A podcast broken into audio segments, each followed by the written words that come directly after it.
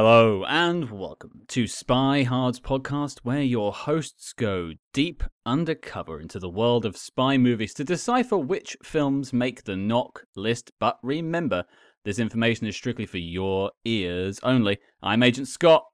And I'm Cam the Provocateur. And Scott, you're bloody well not sleeping here. Uh, why would I want to? Uh, you've just got this uh, porcelain bulldog staring at me the whole time. True, true. I'm wait. I'm waiting for it to start winking at me like the fish.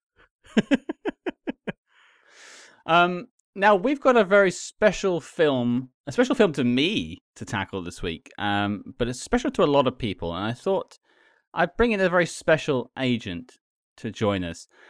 Um, coming in onto Silver's rat-infested island along with us this week. It is voiceover artist and documentarian extraordinaire, friend of the show, Catherine Vinclair. How are you doing? Hi guys, I'm good. How are you? Living the dream. Wonderful. L- yeah, living the dream. Living the dream. We get to talk about uh, spy films every week. I can't complain. But um, before we get into this week's film, let's get to know you a little bit better. Now, uh, we we've shared a drink in in public. We've been seen together in public, which is a rare thing for me. It has Um, been known. It has been known, but uh, for everyone else, let, let, let's fill in the brief. Now, you're a voiceover artist, which is a fascinating job. Yeah. Um, how did that happen? How did you get into it? Well, I came from the opposite side of the creative spectrum, really. I was a camera operator for several years before wanting something new, and I thought, well, if I want to get back into the creative industry, what would I like to do? And I thought, well, I don't know much about audio. So I thought, let's just learn and get educated. I bought a microphone. I started playing around with ideas of audio production and editing and everything else. I'm sure you guys have had to learn everything that I've had to go through as well for your podcast. And then I thought, well, I keep seeing this word, voiceover artist, and thinking, well, that's something that sounds quite fun. So I thought, let's just give it a go. And I think I've just been very fortunate. I've been able to find work and have a brilliant, brilliant career um, in the years since. I've been very lucky. I mean, one thing listeners will probably notice is your very unique voice, which I think is probably a very good and key skill you've got when it comes to voiceover work. Uh, and how, I mean, I, I suppose the information is out there, but you know, you, your voice is, as I say, very unique. How did that come to pass? I've literally always sounded like this. I've done nothing to deserve this voice, frankly. Wow. Um, I was born with vocal paralysis. So one of my vocal cords is paralyzed. So the vestibular folds, the little muscles um, that live just below your vocal cords, uh, have been doing all the work for me because my vocal cords just don't move. So it gives me this, this kind of raspy vibe to my voice, which I've just learned to work with within my line of of profession. Well, you play to your strengths, and I'd say it's definitely a strength because, you know, looking at the work you've done so far, you've been bouncing from uh, your job to job, strength to strength so far. It's like it's endless. You're doing everything. You're like the busiest voiceover artist I know. How many voiceover artists do you know? Two. Exactly. no, but thank you very much. That it's the, the the diversity of the industry is part of why I love it so much. I can be doing a, uh, a crazy video game character one day and a sort of upper class sedate lady in waiting in an audiobook the next. So it's uh, you really run the gauntlet in terms of discovering what your voice can do. Hmm. And what are some roles that you're particularly proud of? Do you know, I think it's got to be this collection of roles that I did for a Warhammer game last year. Because normally, when you get pulled onto a project, you are asked to voice one character, maybe two. But for this, I did 25 different characters of different races, different genders, different backgrounds, and it was just the most fun you can imagine. Uh, we did them all in one go, where you're just going from line to line to line, character to character to character. Um, and whilst there will probably be one single role that encapsulates my whole career in the future, for the time being, it's just those opportunities where I get to do all sorts in one go. That's always really refreshing to me. Well, this is a, a perfect time to announce that actually, from this point onwards, the rest of the show will be voiced strictly by you doing all three parts. yes, I'm just a solid mimic. Yeah, it's it's fantastic. Yeah, it hasn't been us the whole time. Uh, we've been on holiday this whole time. It's fantastic. Yeah. Nobody knows. Um, now, the other thing I find fascinating, uh, I was doing my research on you earlier, is, and you mentioned about you know, working in, in film, uh, behind the lens with a camera. You went to film school. Like, you studied film professionally. Yes, yes, I have a degree in film production and cinematography, and it's lovely that you'd bring that up because no one really brings their degrees up. It's nice. Yeah, it was a long time ago now, but I, I, I just loved the opportunity to do exactly what we're going to do now analyze films, talk about films, discuss what makes them work. Um, cinema's always been a huge passion of mine, so it's just been lovely to study it and then work in it as well. And I suppose the last question before we sort of segue into this week's film and, and the reason you've joined us. And the one thing we I think we discussed when we were at the pub was a shared love of not only James Bond because we met during a, a showing of License to Kill, I believe it was uh, last year. So yeah, we've we've shared a Bond film already together. But um, just a love of firstly of Star Trek. So I'll always tip my hat to you for for being a Star Trek fan. Of course, yes, there's nothing finer. Quite right. Uh, but also just uh, you know film and spy movies as, as sort of a general topic. So uh, taking that into context, what are sort of some of your favorite spy movies? I'm actually a big fan of both versions of the Thomas Crown affair. Ooh. I think the, the, the differences between them are so stark, but I love them both. They're two completely different beasts. But I'm I'm such a fan of um of well for one the soundtrack to both is actually really exquisite. Um I think the original Thomas Crown affair just can't be beat. It's iconic. Um the atmosphere, the darkness, I I'm, I really appreciate it when spy films can somehow bring the reality of espionage, which which is terrifying, and the cinematic idea of espionage, which is sexy and a bit glamorous and a bit cool. Um, I think I think the best films really can blend those two things together. So like Condorman. Uh, maybe maybe not Condorman Cam, but, uh, but that does that does lead me to one final question. You you you do the voiceover roles. You do them fantastically. You love spy movies. Is there a role you'd love to play in a spy movie? Moneypenny, Oh, okay. a thousand times Moneypenny. I used to I used to dress up as Moneypenny when I was a little girl. I had these Harry Potter glasses, because obviously, to go with the gown.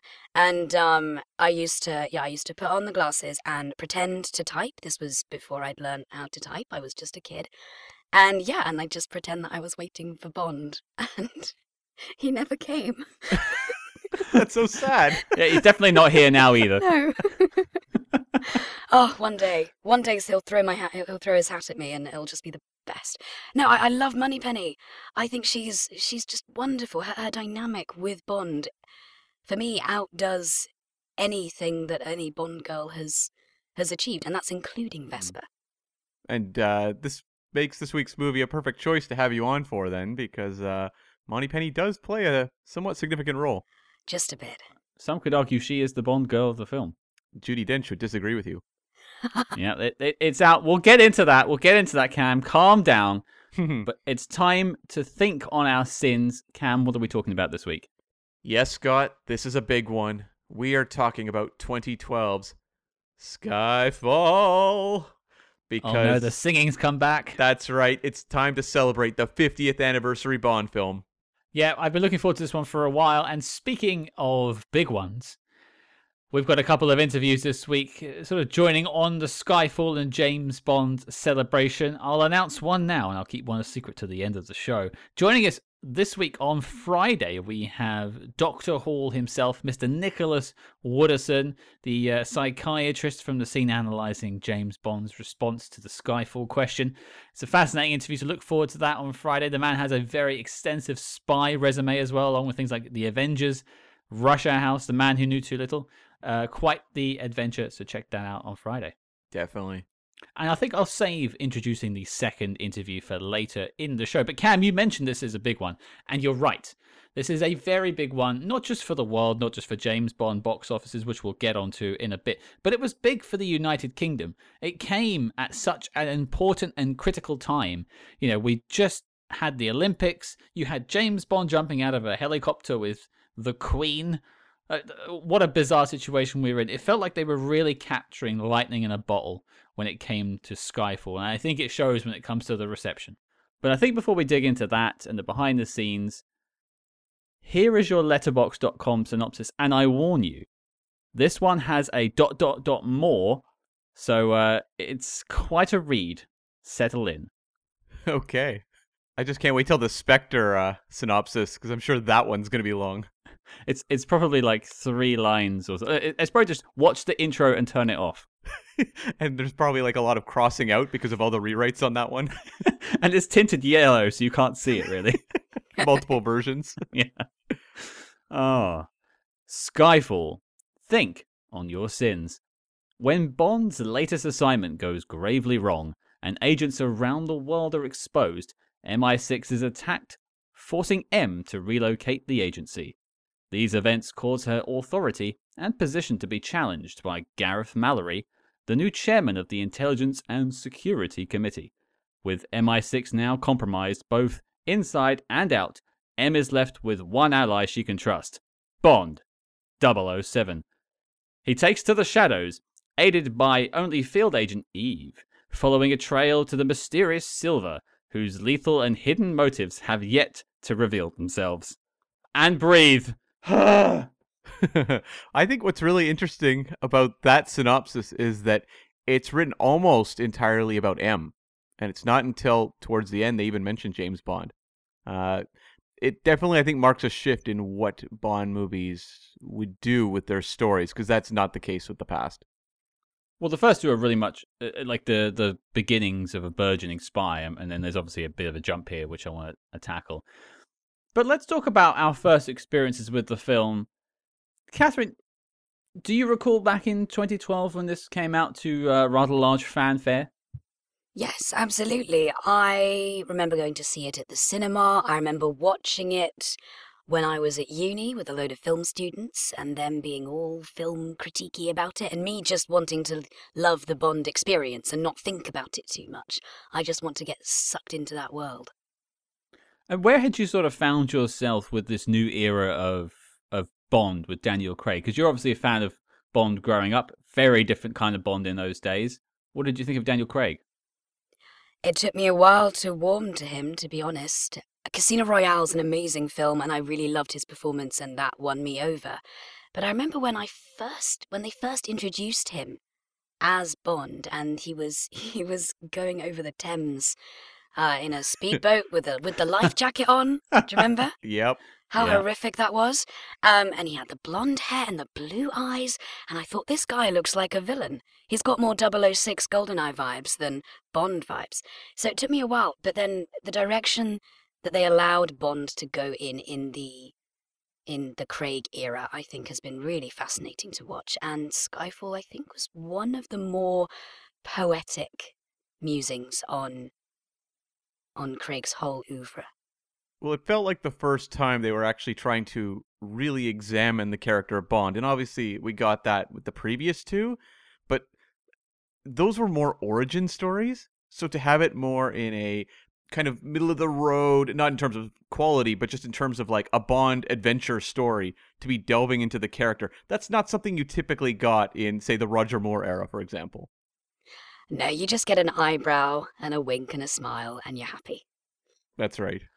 I think for me, I, I think I was sort of caught up in the fanfare of what was going on around the time because, as I mentioned, this was all tied into the Olympics. We'd seen James Bond pick up the Queen, jump into a helicopter, and dive into the Olympic Park uh, on on television. I think millions of people around the world watching, and that was a very special moment. I think for a lot of British people and people watching around the world, it was an acknowledgement that James Bond is a British staple, and we're proud of James Bond, and I think we should be proud of the creation of Bond.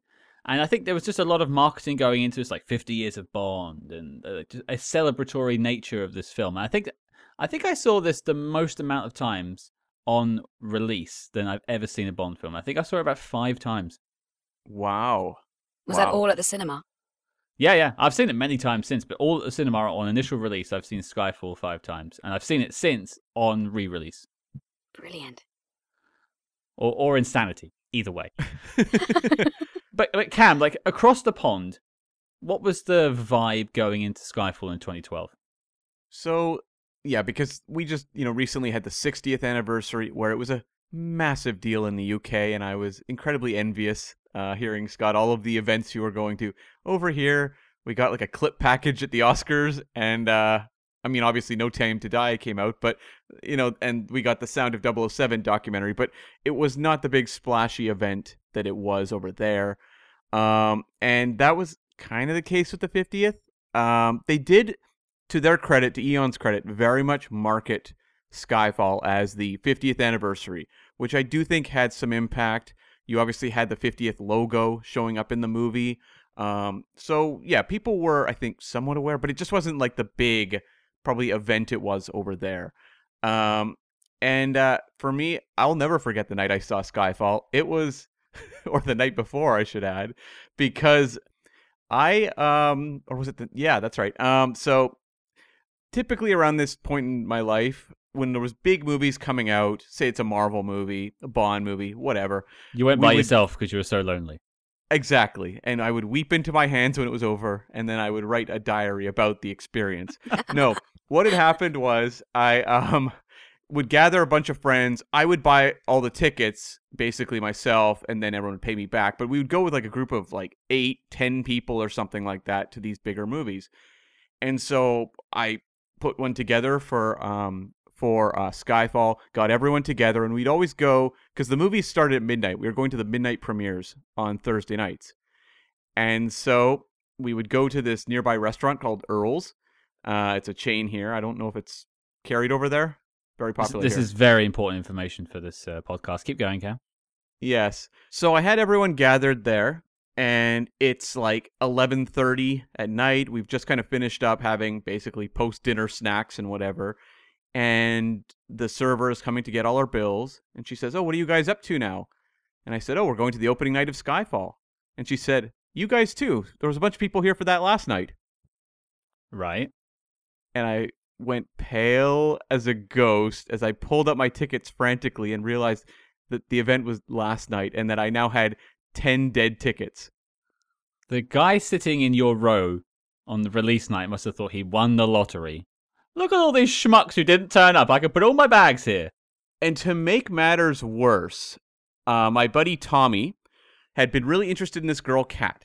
And so I arranged, they'd never been out. There'd been kind of a touch and go about would these two get together, would they not? And so I invited Kat to this event. So the two of them could actually kind of have their first date, at least in a group setting. And so she was there too. And I felt horrible. So I basically had to be like, well, everyone, um, sorry. Cock blocker Cam. Oh, Cam. I was about to ask if you offer a Bond matchmaking service, because I'd be down, but it sounds like your services are somewhat ineffective. Well, I redeemed myself because I very quickly turned to Kat and said, Very sorry. Is there any chance you're available tomorrow night and we'll get everyone back together tomorrow night? And she said yes. And now, Tommy and Kat have been married for several years and have two young boys. That's insane. Wow, the Bond matchmaking service works. Amazing. Mm hmm. So, yes, we all went the next night.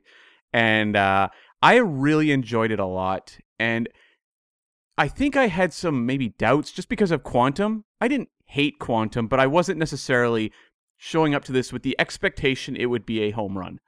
Uh, it was a little bit of that, oh, we'll see, we'll see. But I remember walking out quite happy. Um, the Dark Knight elements that were very strong in the film definitely were jumping out to me at the time. And uh, I, I do remember the one little negative quibble I had was my friend Simon, who was another huge Bond fan who was there. I remember him and I afterwards just saying, I, I look forward to when these movies are really fun again because they're very heavy and they've gotten heavy since, you know, Casino Royale. So it wasn't even like a criticism of the movie, more like I think the two of us aging Bond fans who grew up in the Roger Moore Brosnan era were kind of like, okay, these things are getting really heavy. I wonder if we're going to pivot this around. But that's really my main memories. It's interesting because I would say this is probably one of the most fun of Daniel Craig's. I think that says more about the tone of Daniel Craig's films, though. Sure, I, I, I, I don't think I, I had that reaction to it, and I think we'll get into the Dark Knight stuff because I don't think I've ever really drawn that distinction between the two. But we'll, we'll, we'll save that for a second. Um, the only other bit of background information I had about it, seeing as Cam is, is telling us a story about his uh, Skyfall dating app, um, is it, Skyfall in Love. Oh, oh, make that a web page right now, Cam. Lock it down before someone else does. hmm Uh, this is a weird little anecdote, but you'll recall in the film you get a glamour shot of James Bond swimming in a lovely looking pool on the top of a, a tower. Um, well, that was a composited shot because that pool was never actually there. He swam in a pool in London, and that was cut into the shot. The pool belonged to the company I used to work for, and they uh, made a big song and dance about Daniel Craig turning up and being part of the shot and uh, it was on our intranet homepage for about a year. They were very proud of that. Um, so yeah, I, I suppose our company was slightly connected to the film. Wow. Yeah. Interesting. that's cool. I, I'm not going to tell you which company, but it rhymes with Virgin Bactive. Gotcha. hmm But I think before we can talk about what we think now in 2023, Cam, I want to know how did we go from the Quantum of Solace to Skyfall? Yeah, so they developed, uh, started developing Skyfall immediately after Quantum of Solace came out around 2009. They brought back um, Neal Purvis and Robert Wade, who've been with the Bond franchise for quite a while and will be there going forward. And they paired them up with Peter Morgan, who uh, is probably best known now as the creator of The Crown, but had written films like The Last King of Scotland, The Queen, as well as um, Rush. Um, and they came up with a treatment called Once Upon a Spy. And that film pitch revolved around a past indiscretion of M's in Russia that came back to haunt her. And it would go down some very dark roads. It would end with Bond having to kill M, being forced to do so. And basically, they just didn't have a lot of confidence in this take. Um, I think later uh, Wade said he had misgivings about it and said that um, Peter Morgan was much more of a Le Carre guy than an Ian Fleming guy, and so it just was a much darker version. I mean, Bond has tried to go that way a couple of times, but I never think that the two styles particularly mesh very well. No, no, and it was really very shortly after this treatment was handed in that Sam Mendes was hired. And Sam Mendes, I think most people know who he is now. You know, Oscar-winning, very acclaimed director of movies like 1917, for example. But at the time, he was a very uh, before that he was a very acclaimed theater director who'd spent years in the theater, had won you know Tony awards, worked for the Royal Shakespearean Company, and had directed actors like Judi Dench and Ralph Fiennes. So uh, very well known. And it wasn't until 1999 he really moved into Hollywood with American Beauty, which of course won Best Picture, Best Director, Best Actor. It was a huge, basically coming out party for this theater director moving into film. And he just went on and did stuff like Road to Perdition, which Daniel Craig appeared in, Jarhead, uh, Revolutionary Road. And this was his follow up to Away We Go. And I just have to say, I Hmm. really don't like American Beauty. I like American Beauty. I was less, uh, less, you know, content with uh, Revolutionary Road or Away We Go. I can't say I've seen either of those films. I just remember being like, this is one of the films you have to see before you die. Watch this bag float in the air for 10 minutes. I was oh. Oh, but it's so it's so tough to watch any film after you've been told it's one of the ones that will define your entire cinema going experience. That's true. Mhm. That's true. I, I, I should. That's without the paperback. That's, yeah, that is without the bag. Good point. And apparently, Sam Mendes, the way he got this job, not the story you hear from a lot of Bond directors. So uh, he was approached by Daniel Craig at Hugh Jackman's birthday party, and Craig was like, "Hey, would you like to direct a Bond movie?" And Sam Mendes said he'd never really thought about it, but yes, yes, he really would. He would love to make a Bond film. And he said it just kind of snowballed from there. I'm guessing Daniel Craig went back to Eon, said he was interested, and it just, yeah, Did he really say it like Oliver Twist, though? Like how you just acted it out? Yes, please, sir. Could I do your Bond film? That's exactly. I was actually just playing a recording there. That wasn't actually me. Well, this has all been Catherine the whole time, so it's. Uh... Mm. Oh, exactly. Come on, keep up. And so once Mendes came on, they just scrapped everything and started over. Um, with really, I'd say the element of M having a maybe past indiscretion that came back to haunt her. I think that kind of stuck around, but everything else was out the window. And Mendes came in and he was very specific about what he wanted. He want, wanted the movie to be about Bond being lost and having to find himself again. He also wanted to bring back classic elements like a great villain. That was very important to him was the villain had to be along the lines of, you know, a Goldfinger, a Doctor No, like some of these icons. He also wanted to bring back a lot of the in jokes of the series, which the previous two had kind of stripped out. And also things like the DB5. He really wanted the DB5 back in there. Was that because it was targeted for the 50th anniversary, or was it more just because Sam wanted sort of the hallmarks, as it were? My guess is it was more because those are the Bond movies he loved, and it just happened to coincide very well with the 50th. But then does does that not imply that sort of I mean Marc Forster we could leave to one side for a second, but that Martin Campbell didn't have a strong enough sway to be like, hey, we need these things. Whereas Casino Royale didn't have any of those things, particularly except for the DB5. Well, I think Sam Mendes has a certain amount of clout that Martin Campbell does not. I mean, Sam Mendes is coming in as an Oscar winner, prestige filmmaker.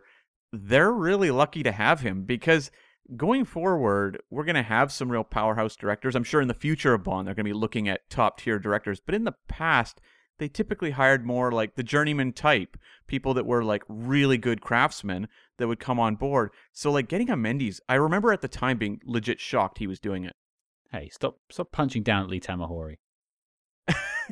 Well, I mean, I like Lee Tamahori's some of his work too, but he was not someone with like clout. He was not a major director name. I agree. He didn't have any clout. Yeah.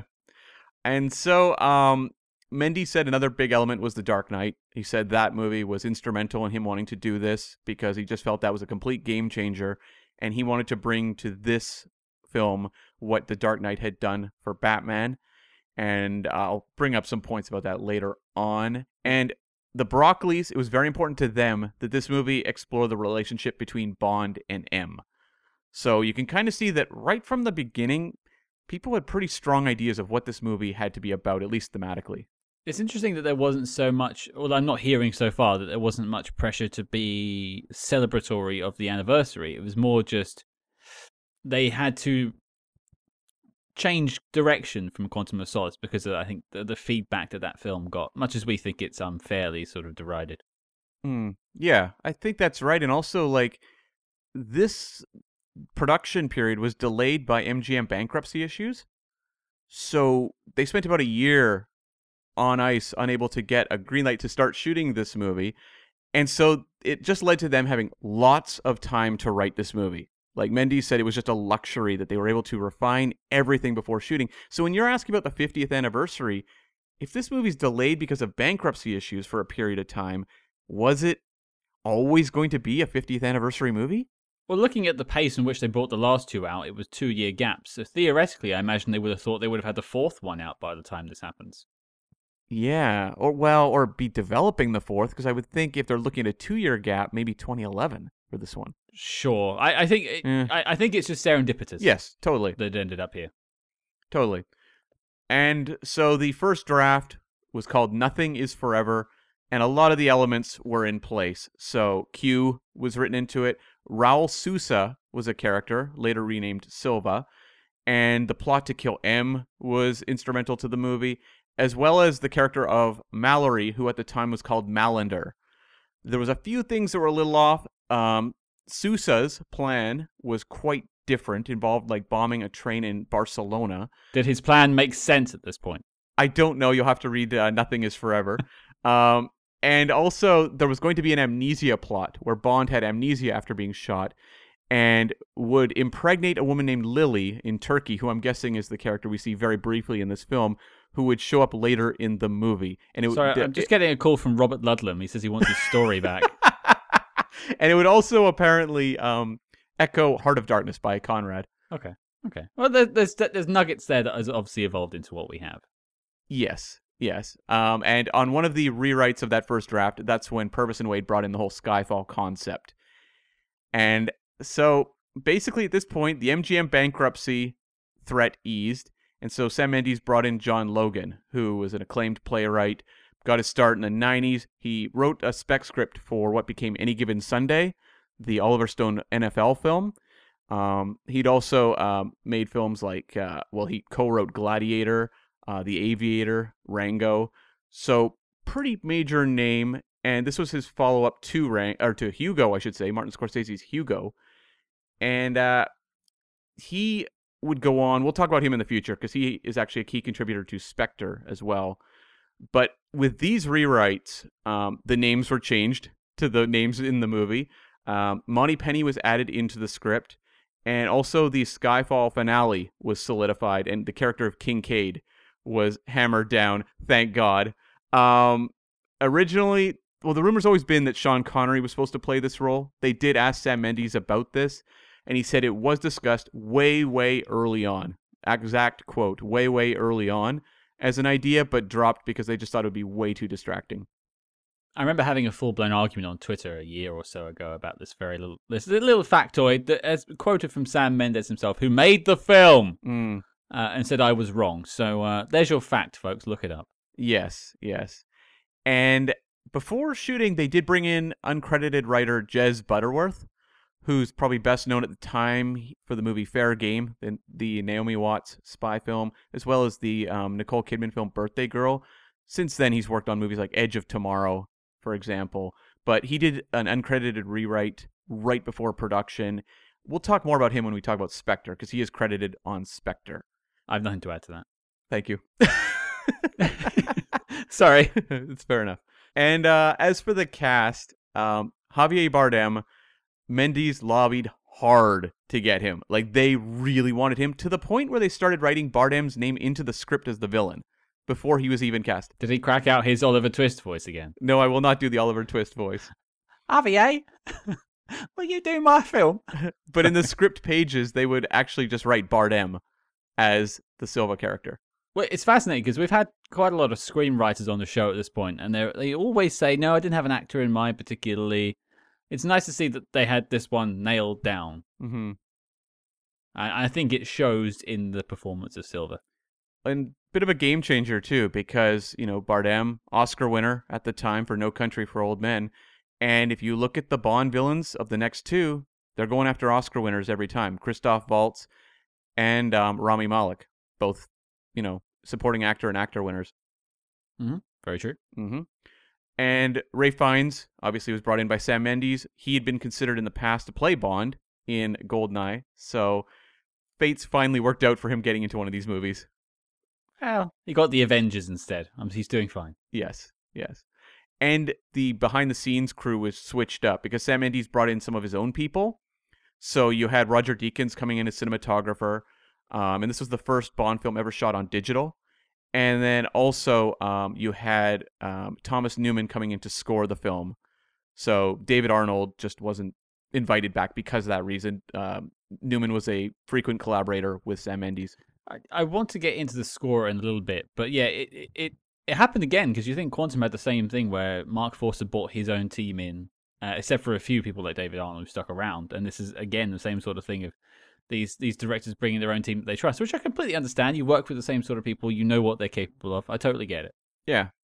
And so this movie had a budget of $200 million. Domestically, it did 304.4, international 804.2, with a worldwide total of $1.1 billion. That's a lot of money. Yeah, yeah. And this is the first Bond film to ever break a billion dollars at the global box office. Hasn't done it again, right? Will it ever, with theatrical models going the way they are? That's the question.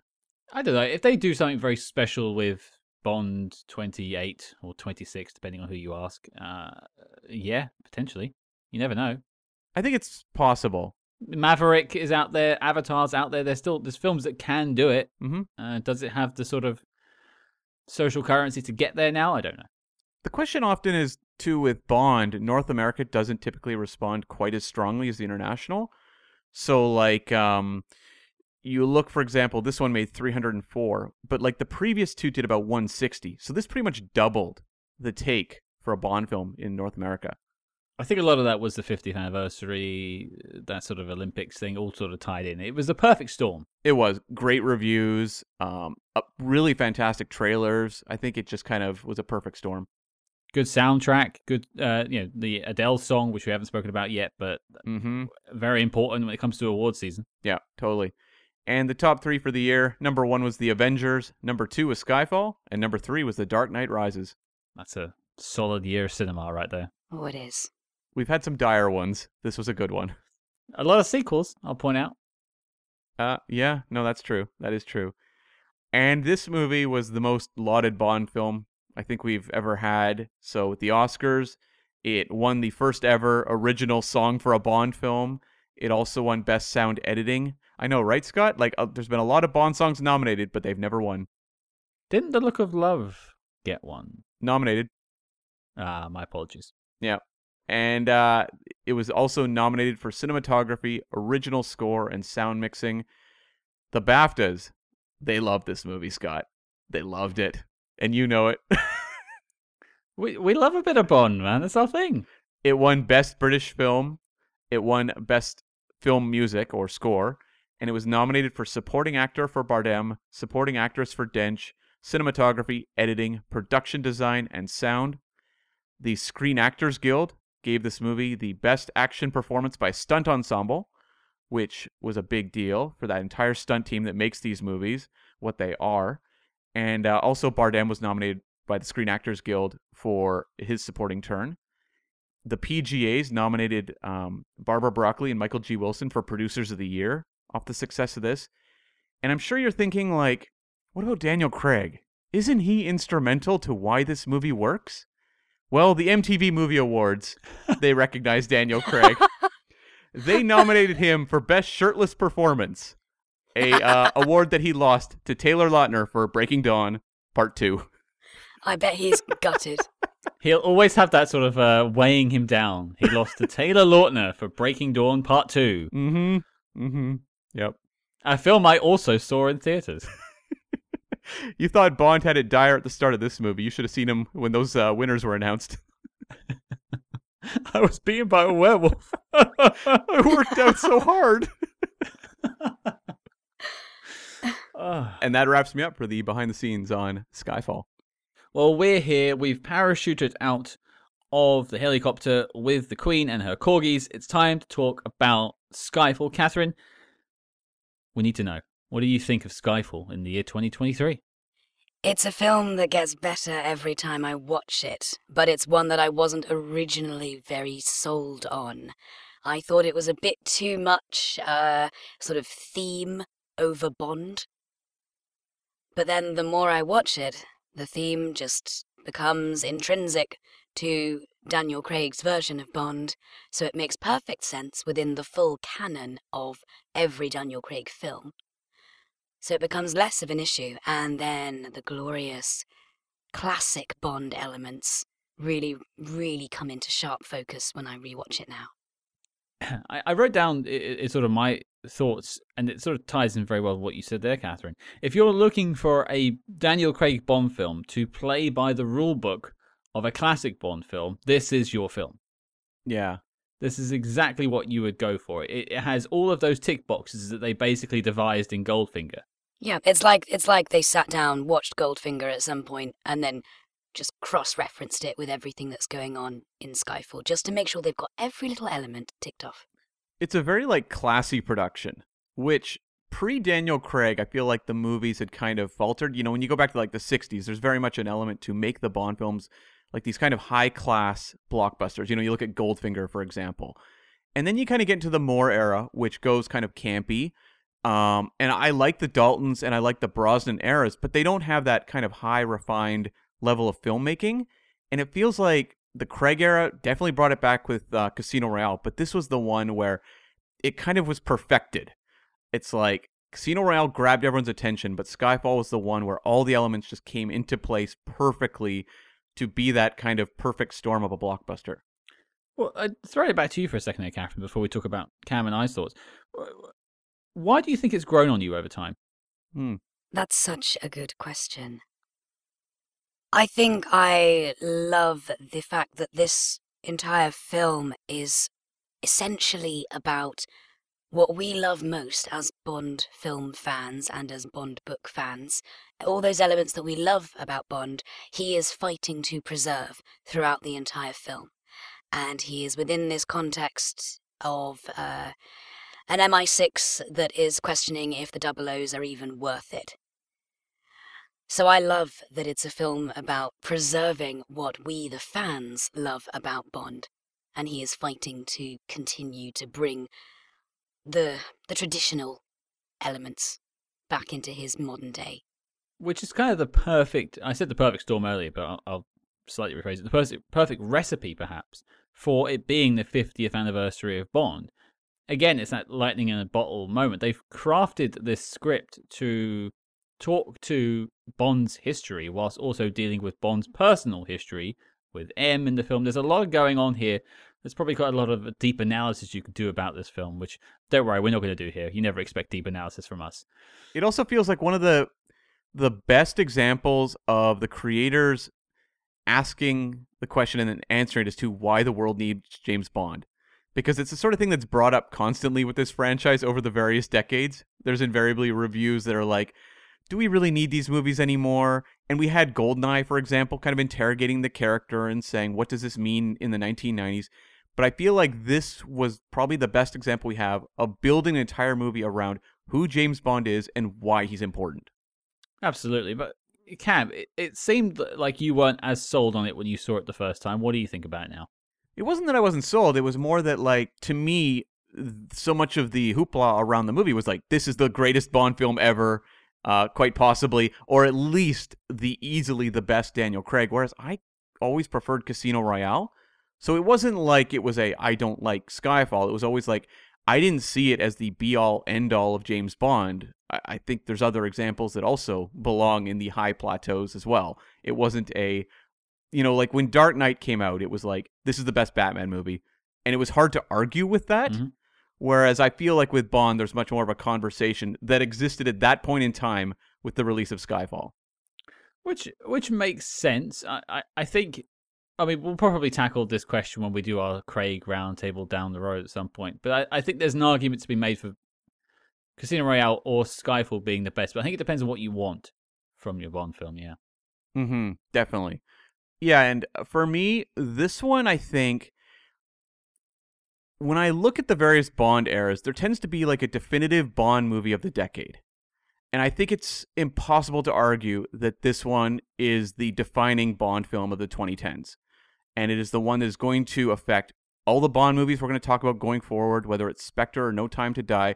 They're all existing within the shadow of this movie, the way that in the 60s Bond films were with Goldfinger, or even in the 70s, a little bit with Spy Who Loved Me.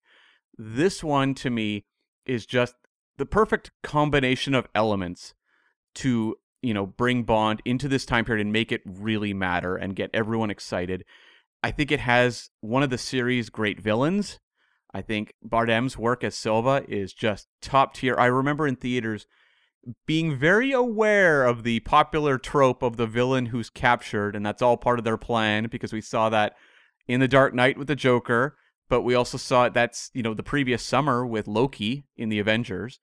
And I remember being very aware of that and kind of like ticking off some of the elements that were recognizable to me. But at the same time, that's not even that much of a criticism because Bond notoriously jumps on trends. They do it all the time. So it's like, you know, look at Quantum, look at Casino Royale. It's uh, it's Bourne riffs. Exactly. Yeah, I mean, when I'm seeing Silva dressed as a police officer and go after kind of the head of Law and Order. It's like, oh right, the Joker in the Dark Knight. I did see that.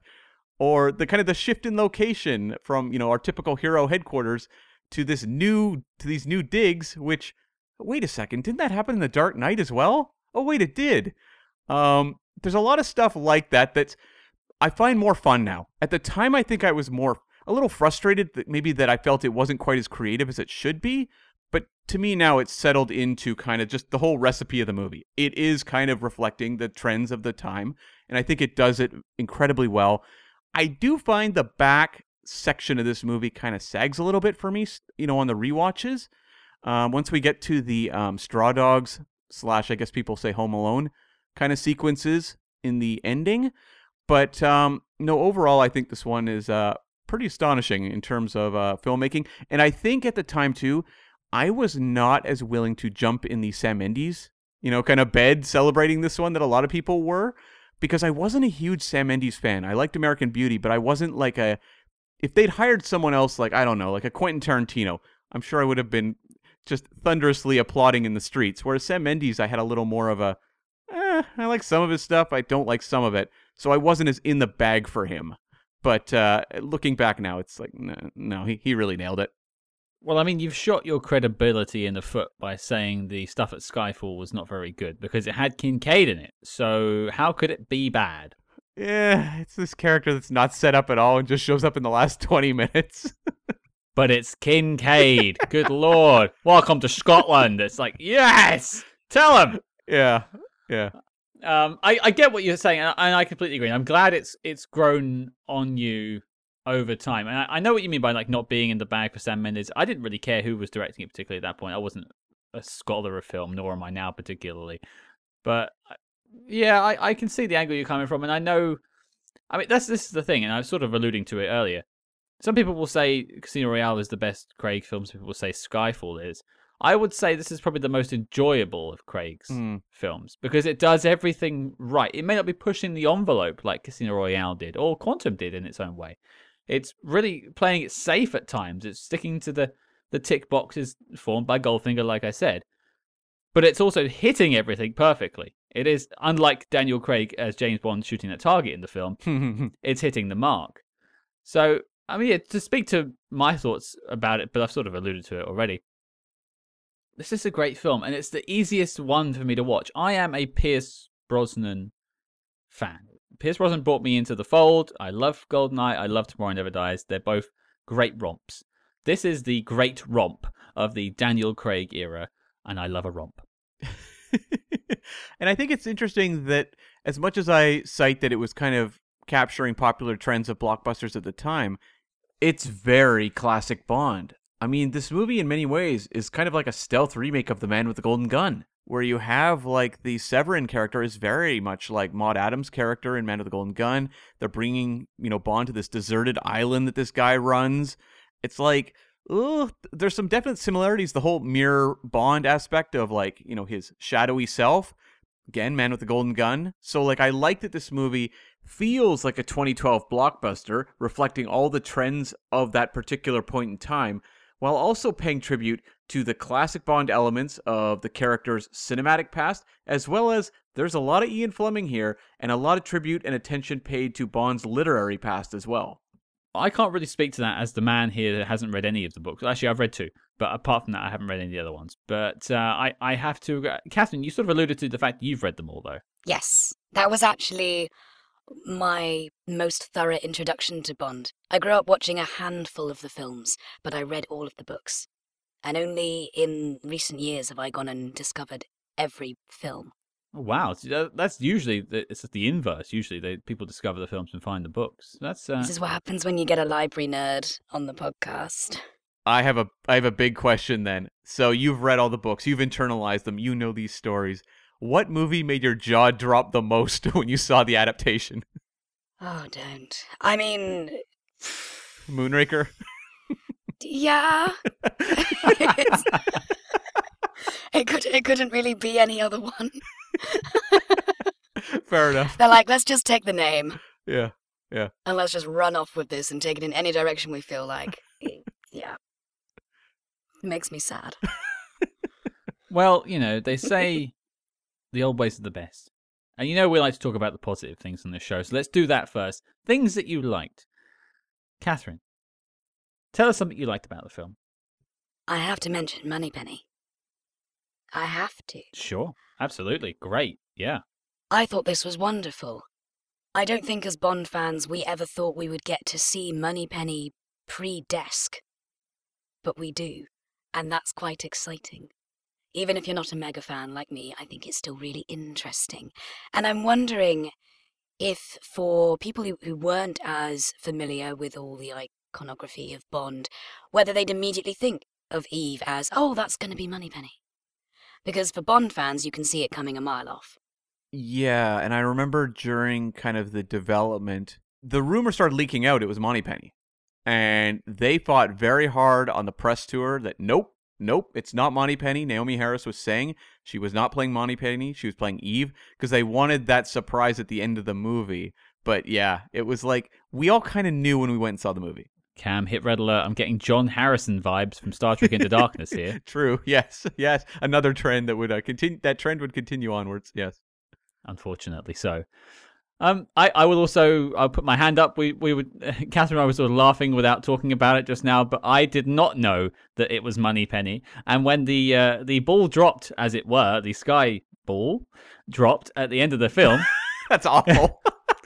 Uh, the, mm, yeah, probably don't. Probably don't. Re- Actually, leave it in. Fine. Make a make a make a fool of me. I did not know it was coming, and I remember going, "Oh, oh all right then, yeah." Scott was the one guy in the theater. I, I was clapping. I was like, "Yeah, yeah, I like that twist." Sorry. you were doing that point at the screen gif. Yeah, I invented Yeah. that. Uh, Brad Pitt stole it from me. Yeah. Um, well, Cam, what about you? Something that you liked? I mean, I feel like I kind of have to lump everyone together and just say like all of the supporting cast of this movie bring everything so to life. I think like Mendes, while I've been mixed on his past work, a great director of actors. And I'm sure that comes largely from many, many years in the theater. But you look at the work he's getting out of Judi Dench, Ralph Fiennes, Bardem, um, Naomie Harris. It's like everyone's on the same page and he's working hard to make every performance matter. Every character matters in a way. And I think there's like a low key element of this one that's very important, which is building this movie around M, which Mm-hmm. had never really been done before in a Bond film. And it's not heavy handed at all. It's very subtle.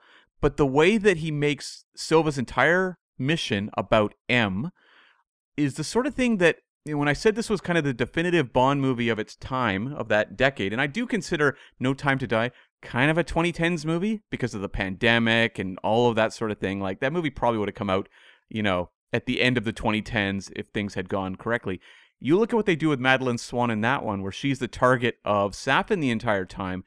It's elements like that that I think were so important in Skyfall and so well pulled off. But it's like you just go down the supporting cast. It's a murderer's row. You know, like you look at the Berenice Marlohe character of Severine. Imagine what that character would have been in like even like a, you know, Brosnan movie or a Roger Moore movie. It would have been a throwaway character. You would have maybe had an iconic moment or two because typically they're very good at capturing iconic moments with, you know, various Bond actresses, but it would not have been this. Well, she's Paris Carver, Sure. Yeah. And that didn't get the best ending. No. Uh, no. Or, nor did Maud Adams playing, you know, Andrea Anders, I think, in um, The Man with the Golden Gun. Yeah, great point. and like the tragedy and i always look at that scene with severine where she's talking to bond at the casino and he mentions silva and her hand like does that slight tremble and i'm like holy Mhm. smokes like there's an attention to detail that mendes brings working with all of these actors that is just top tier I, I'm glad you brought that little quiver up because I think that I, I noticed that again today and I was like, oh, that's such a nice touch. It's subtle. It doesn't it, like the camera doesn't zoom in on her hand. It's just like, oh yeah, you see that. That's good. Um, but I, just speaking to the Silva point, I think that's important to dig into just a little bit there. This is Craig's strongest villain, mm-hmm. and it shows. They casted right. Obviously, they knew who they wanted, but they casted right for the role and it's someone that could go toe to toe with Daniel Craig. Not to to sort of talk against anyone that's come before, but I don't think I don't think they just, they just don't equate to this. They just don't live up to this level. i think like mads mikkelsen is pretty darn close but he also doesn't have the movie's not as interested in him as this movie is with Mm. Silva and the way they're thematically tying Silva into it. You get a big payoff. Whereas like Le Chiffre being kind of shot, you know, unceremoniously by uh, you know, his, these people he's crossed. Eh, it doesn't have the d- the denouement that like this movie does, where it's like it's carrying it beginning to end. And I think there was an, el- a certain aspect of them wanting to strip away Bond elements with the previous two, and I think that really impacted the way the villains were treated. And this movie's saying, no, no, the villain is the big show. Uh, well, Catherine, what did you think of Silva? He is in my top three villains. Depending on how I'm feeling, that shifts. I think he's exceptional. He is gleeful in his in his role. He's a villain who's so self-aware, and I love that he tries to use Bond's perceived heteronormative ways against him by Mm. flirting with him as a as a fear tactic at the in in their first meeting. Um, and then he's genuinely terrifying. Oh yeah. Yeah, like that scene where he pulls his sort of jaw out again took me by surprise in the theaters, and I was just I, I was not expecting that to happen. I love that they save that reveal for quite far down the line. We've had several scenes with Silva before we see that sort of physical affectation to be something that makes him extra frightening. There's a level of like horror to that moment that I just remember being unprepared for when I saw it in theaters because you typically just don't get that sort of moment in a Bond film. And just the way that plays off of Judi Dench and what she's put her agents through. Like you I feel kind of bad for Judi Dench because a lot of the focus in the movies came from mistakes she'd made that came back to haunt her, which did not you didn't get those sorts of stories with say the male M's in the past, you know, the Bernard Lee or the Robert Browns, but those movies also weren't interested in M, and I am glad that they did that a little more in No Time to Die with Ralph Fiennes. I'd say giving M's character a chance to redeem herself, to Mhm. stand by her principles, uh, gives gives M such a such a depth that we've not been allowed to to see with M before, at least not to this extent. The line "To hell with dignity, I'll leave when the job's done" is delicious. And and she gets to shoot a gun. yeah? She gets to make explosives out of light bulbs. Yeah. Yeah, like you get to see. I mean, people always talk about, hey, it's Q in the field. We get to see Q with little Nellie. Woohoo! I we get to see M in the field and kicking ass. Well, she misses, but she's still kicking ass. She does the old light switch thing. Women firing weapons in this film don't don't do very well. That is true. That is true. That is true. I, I actually want to come back to that in a minute, I, but I also want to come back to something you, you touched on, Catherine. I had it for my sort of notes at the end, but I think it's an important note to focus on for a second, which is this is the only film really to probe, maybe the wrong word, the heteronormative, we'll use your phrase, or the sort of the perceived he- hegemonic masculinity of James Bond, this unapproachable bastion of what people used to think is, of straightness, which I don't think is, is true at all. I think if, if you research spies, even in the slightest, most of them have to, as a vocation, be bisexual by nature because they have to adapt to their mission. So I, I love that this film takes a beat, just a beat, to sort of go, hey now, what makes you think this is my first time? Mm-hmm. I think that's the first time I ever applauded during a Bond film in the cinema when when that line came came through. I, I couldn't believe that they were daring to take it in that direction, and it made so much sense. And I know they were quite nervous about that scene as well. When they were writing it, they were like, "Will this get by? Like, are they going to get nervous at the last minute?" And it was so well timed out by Sam Mendes. They had to work with Bardem about the long walk down that hallway and time it all. And I honestly think this might be the best scene in all of the Craig films, like bar none. I don't know if there's the only thing I could say is maybe the parkour sequence at the start of Casino Royale, but uh, I don't know that whole Bardem walk and talk followed by kind of this flirtation with Bond. I it really looms over that entire era for me. It tells you so much about the character of James Bond and of Silva with really not saying much at all, especially from James. And I, I just love that. I just I think it's important to remember. And also, I think they spoke about it in that recent documentary that Apple put out, Being James Bond, I think it was called, where they, they spoke about wanting to pull that scene and being quite nervous about it. And I think retrospectively, I'm glad it's there, and I hope they explore that more in the future. I mean, I think there's an element of the Dark Knight here with just the Batman Joker relationship was going to these very interesting, dark, challenging places. And I think that was probably what gave them a little bit of bravery here was to do that with Bond. And thank God, because I like elements like this. I like when they explore characters and take them to uncomfortable places. And that is not something you get a lot of in modern franchise management. They don't want to do that. They want to give you what's safe and what you'll, you know, kind of eat up and come back for more with. I like that here they were at least pushing the audience a little bit. Absolutely. And if we're going to talk about my like and uh, talk about pushing the audience and maybe pushing the envelope a little bit as well, the visuals of this film. You've got Roger Deakins behind the camera. You've got a master at play here, but uh, you know, talk about Macau, that, that ride into the casino. Good lord, that is gorgeous. You talk about the fight in Shanghai. Again, such a gorgeous sequence, but also it works from an editing standpoint. Like they cut it together really well. Stuart Baird, fantastic work from him, and I can only tip my hat if I was wearing one to both of them for pre- presenting such a gorgeous Bond film. Yeah, I mean, the Bond films are always known as these works of great craftsmanship, and this is one where it's like you just elevated that extra amount. When you've got Roger Deakins, one of the all-time greatest cinematographers, Stuart Baird, very accomplished editor, one of the best in the business.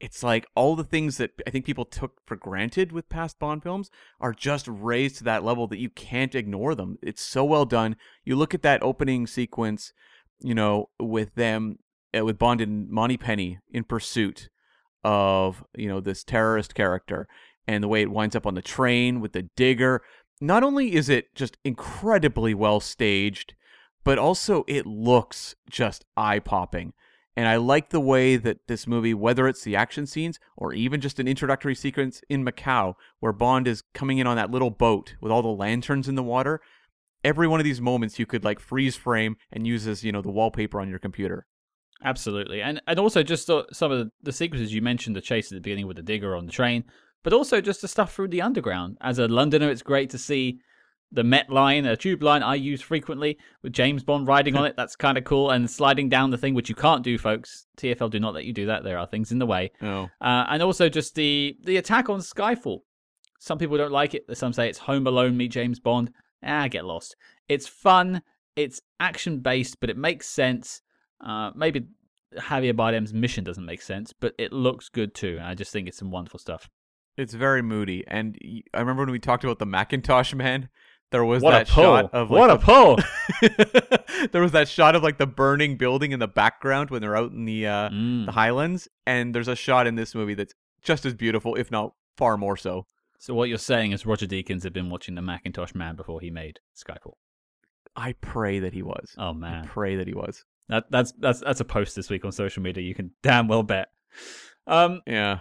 but speaking of damn, let's damn this film a little bit and talk about dislikes, things that we didn't like. There got to be a couple of things, some nitpicks for sure. Catherine, we'll go to you first. Something you weren't happy with with the film. I'd like to touch upon the shower scene. Yep. Mm, yeah, that was in mine. I want to give it the benefit of the doubt. I want to say she likes him. I want to say she's doing this because she is just as in control of the situation as he is, but she absolutely isn't. And it's unusual to feel a little uncomfortable watching a scene where Bond seduces a woman because so often it's presented as the prize, and you're like, good on you, mate. And it's good news, it's a positive payoff. But it isn't in this case, and it's just a bit jarring. And I'm not ever quite sure entirely how I'm meant to feel about it. And also the fact that like they set up she was like being sex trafficked when she was like 12 or 13. It's like okay, that's incredibly heavy. Yeah. And then you're cutting to him yeah, like sneaking on her into the shower with her. And I was like Yeah. making notes because that's a sequence I think it's been well criticized over the past number of years especially. And I think even at the time was weird. I think a lot of people had that reaction to it.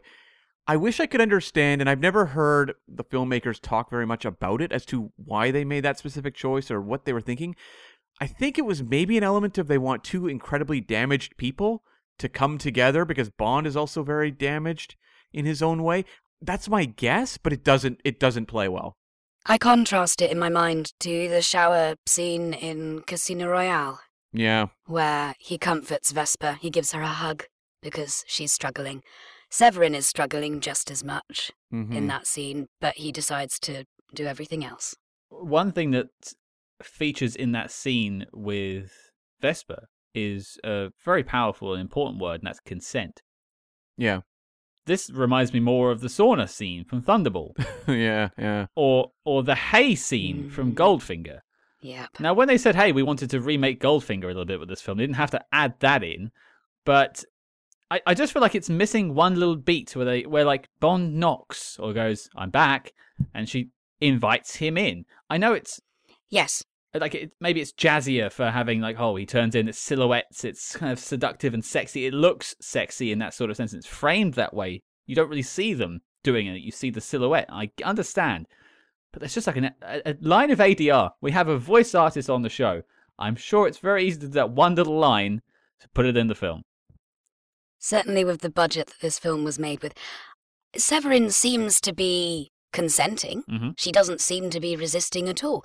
But then within, within the context of her being a woman who's been trafficked as a child and been groomed into this lifestyle where when a man says he wants something, she says yes because that's her job, changes the context completely. So we would, I completely agree, Scott, just need a line from her where you can see that she wants him just as much as he wants her. Inviting him into the shower just I, I know it loses some magic for some people but i don't think we need that magic thank you I also have always expanding on that had issues with the way they dispatch of her in the movie as well.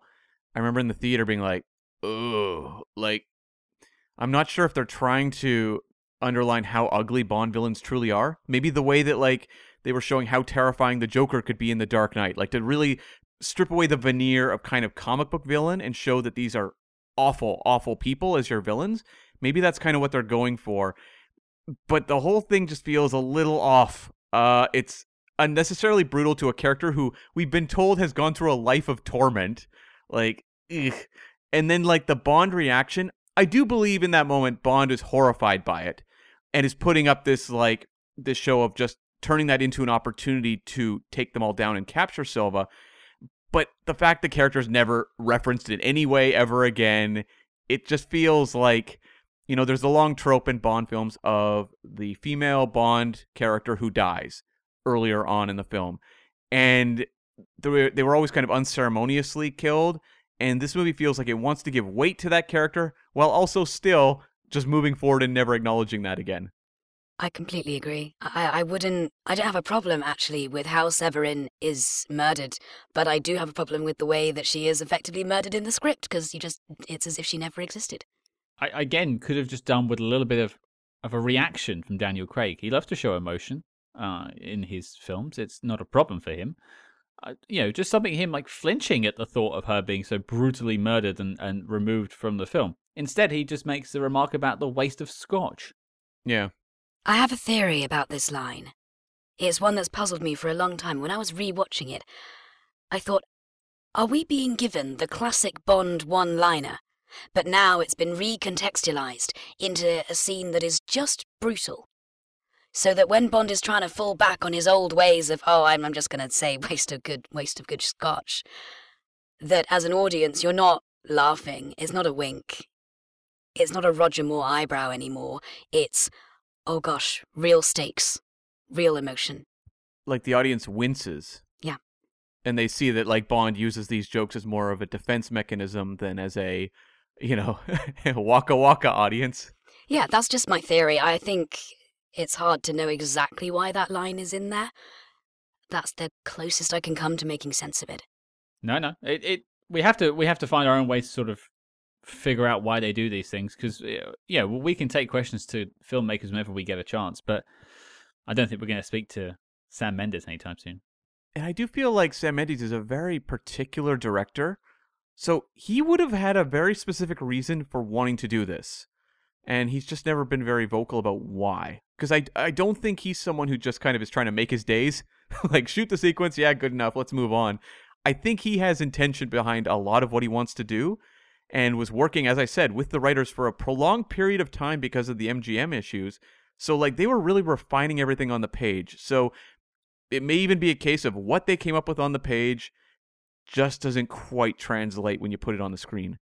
Possibly, uh, it's it's definitely one of the scenes. Both the scenes with Severine are, are ones that people talk about afterwards as as as clunky, maybe misjudged. So I definitely agree with that one, Catherine. But uh, Cam, what about you? Something you didn't like?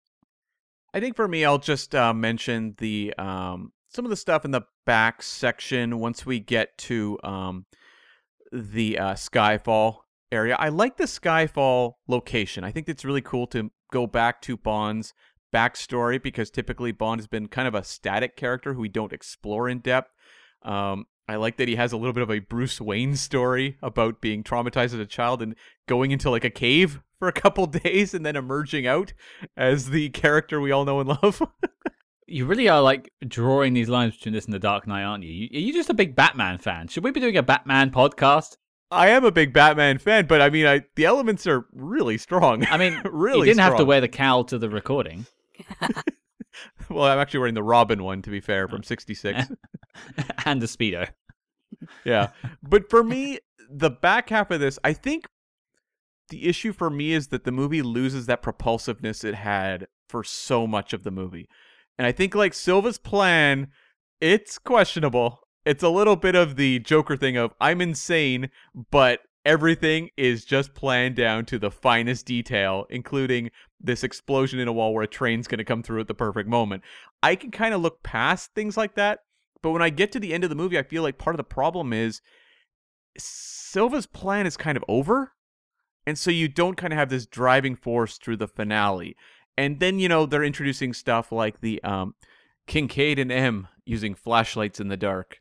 And it's like, oh God. Like they're just trying to get to that finale moment of Silva and M in the church together, which I think is incredible.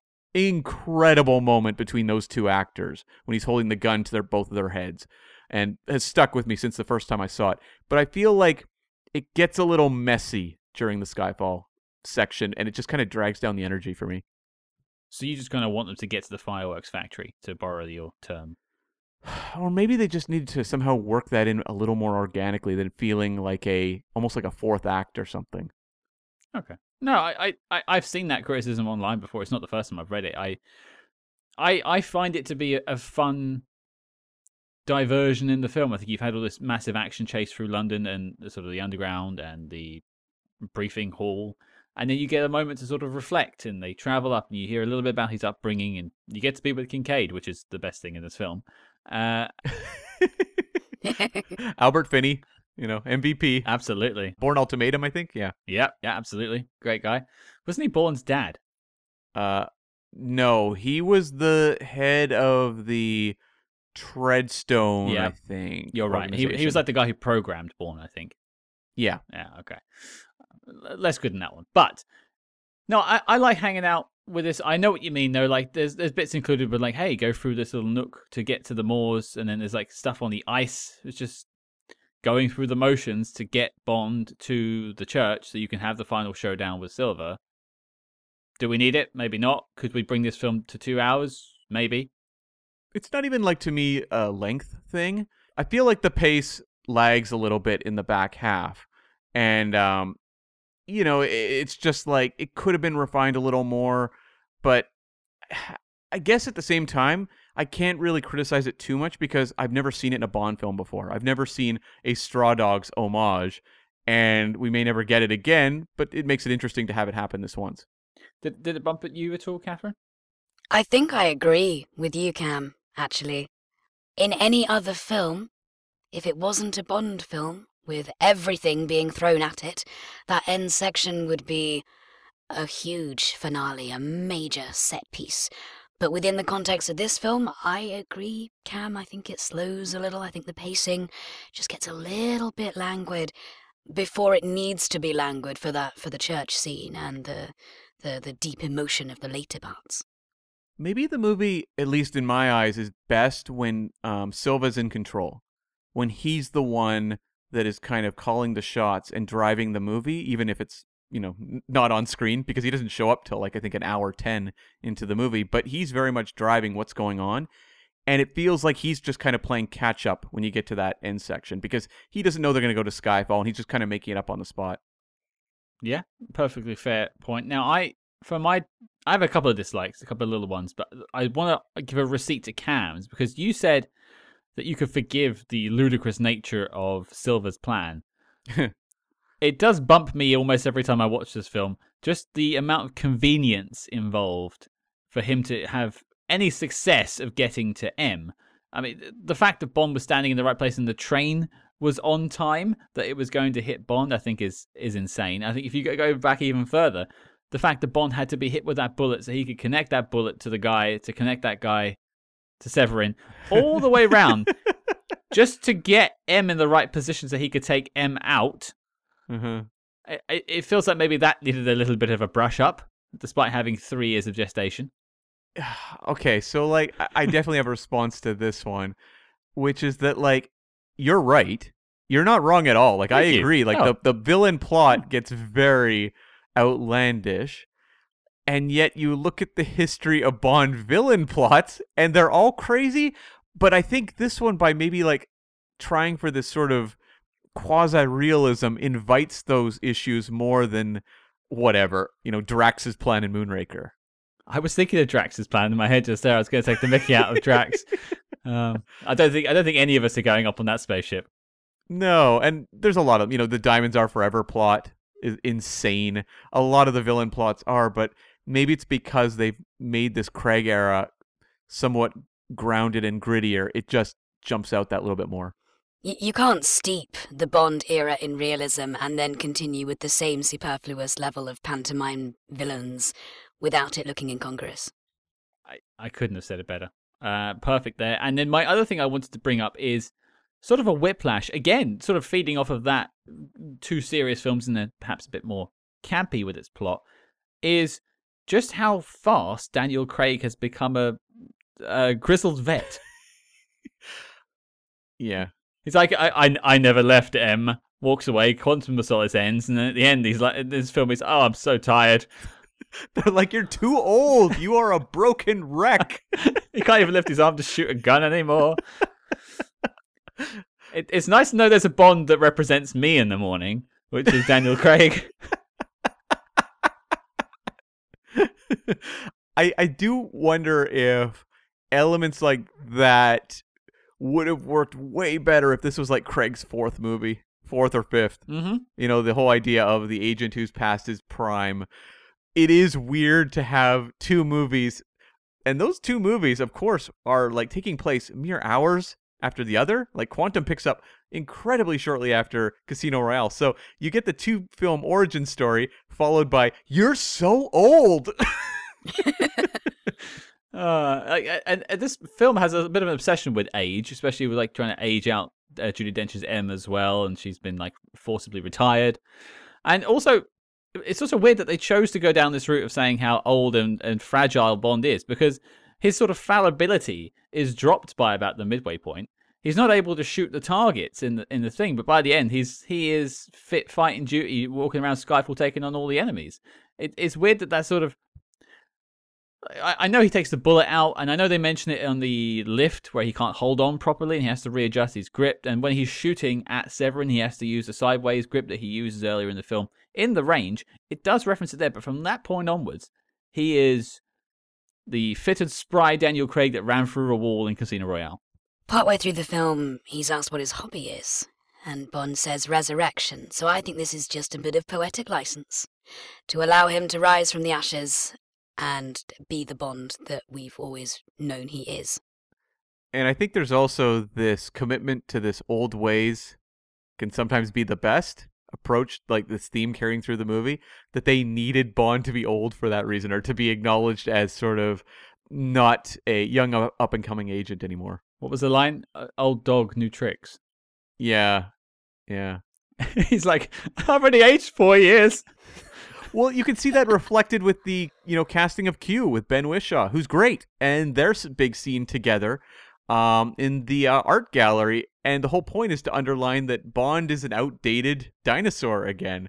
Um, maybe that's just a thing. It, you know, you look at we didn't comment that much on it, but when um, Bond showed up in Goldeneye, Pierce Brosnan was what like 36 or something like that, and they're like, "You're an old misogynist dinosaur," and it's like he's a dinosaur at 36. Oh my god, what does that say about me? I've got a year to go until I officially become a dinosaur. Woohoo! That's right. Yeah, yeah. We interrupt this program to bring you a special report. Calling all agents. Independent podcasting, much like the spy game, requires considerable resources. Whether it's research, equipment, hosting, or of course constructing a top secret volcano lair, we're putting out the call for your support. That's right. As you may know, we've activated the Spy Hearts Patreon. home of our ever growing lineup of Agents in the Field episodes where we decode non spy films from your favorite spy actors and full film commentaries with more intel than a Basil exposition briefing. Cam, what have we got in our crosshairs this month? Now's the time to catch up on our February programming with reviews of Lara Croft Tomb Raider, Rio Bravo, and The Dead Pool. Did Clint close out Dirty Harry in style? We'll tell you. And if that sounds delicious, then become a true spy hard today and join the circus at patreon.com slash spyhards. But before this message self-destructs, Cam, resume the spy jinx. Um, other than that, I think I I could chuck some some grenades at sort of the dodgy composite work at certain times in the film when when the motorbikes are driving over the rooftops you know you could see it's daniel Yeah. craig in pinewood probably with his face put onto someone else's uh, but that's just how films were at the time i'm not really throw shots at sam mendes for that one I feel the same way about the Komodo dragons, having the CG Komodo dragons, where I'm like, I get it. Like, you can't work with Komodo dragons. You just can't. They are so. is, this, is this previous experience there cam I used to be a Komodo wrangler in my previous life before I was a podcaster. Ca- cam camodo Do you know why Komodo dragons are so dangerous? no Fair enough. Well, like in the past, they thought Komodo dragons had like these bacteria riddled mouths that when they bit you could make you very, very, very sick. And that was how they thought they actually killed their prey. But the thing is, Komodo dragons, they've got razor sharp teeth and they actually do secrete an actual venom that inhibits motor function and can send someone into shock. So. You don't really want to mess with that when you're dealing with actors on a set. Seems like it might be a bit of a headache but seeing a CG one, having Bond jump off the back of a CG one, kind of reminding me a little bit of Live and Let Die. I love having those dragons there, but at the same time, it looks kind of goofy. You you clicked play on a Skyfall review. You did not think you'd get the uh, A to Z on Komodo dragons, but here it is. I do like Bond pointing in horror and being like, "What the hell is that?" when you see it come out of the into the darkness. Yes, when he's been he's been lifted up by the bad guy, and it's it's it's very Roger Moore that moment. Mm-hmm. It is. nice to see. It also, this is the film we find out that Bond is a big fan of The Lion King because he walks out of that scene and says, "Circle of Life." Oh, Oh god. good call. Good Mm. call. I could definitely see him being into Elton John. Should it have been Simba as opposed to Silva? Oh, Oof. Oh, uh, yeah. Let- Let's leave those puns where they are. Let's let's, Yeah. let's move on. Well, okay. Before we talk about the NOC list, let's look at final notes that we have. I've got a couple. Catherine, is there anything you haven't mentioned that's in your notes you'd like to bring up? I think I think I just want to touch upon how wonderful the scene is with Q. We mentioned it earlier. I think it's got to be one of the finest bits of character writing for any character in the Bond film franchise ever. It's exquisite. The dynamic between them is just instantly comedic. But the fact that you get this sense of a depth of character to both of them Q isn't just talking about tea, he's talking about his Earl Grey. Bond is begrudgingly respectful of him by the end of that that first chat. Um and I just I think it's I think it's a lovely introduction to this idea of bringing something new into the Bond film franchise, but creating it so well that die-hard Bond fans instantly love it rather than thinking, no, no, that's different. We can't have different. It's also a really nice age reversal on the classic Q that Desmond Llewellyn played, where you had the older Q and the younger Bond, and here you get to reverse that, and I think have a lot of fun with it. It was a creative way to introduce Q that we'd never seen before. Works really well going forward, and I love all their material here. Um, I did have a couple notes actually about Q though. They mentioned that uh, at the end that Q is afraid of flying. He obviously conquers that fear by the end of No Time to Die. Um, Yeah, I saw that. But yeah, yeah, yeah, yeah. yeah. And the one bit I know a lot of people groan about, and I think we we would be remiss not to mention, is um, Q plugging Silva's laptop into the MI6 headquarters. I know it drives people crazy. I, I feel like they thought they could get away with that moment because he mentions that he's built safeguards to protect them. So I guess it's just like Silva's that much better. But yeah, Yeah, I can hear people screaming, "Air gapped computers, please." Um, Yeah. But again, I think we're uh, we're trying to hold these films up to a, a lens that they shouldn't be looked at through, which is uh, realism.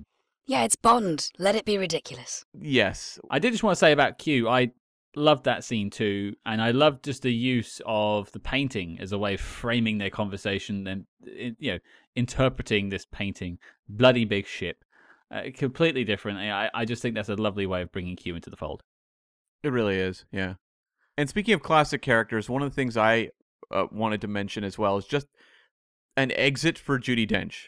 I think her death scene is incredibly effective. I think Craig plays it perfectly, and I, I think like some people, you know, have quibbles with killing off Judi Dench, and I completely think that's valid. If you didn't like that decision, I guess for me, the reason I was always a little more accepting of it and really liked it was that we never got finality on the M character ever.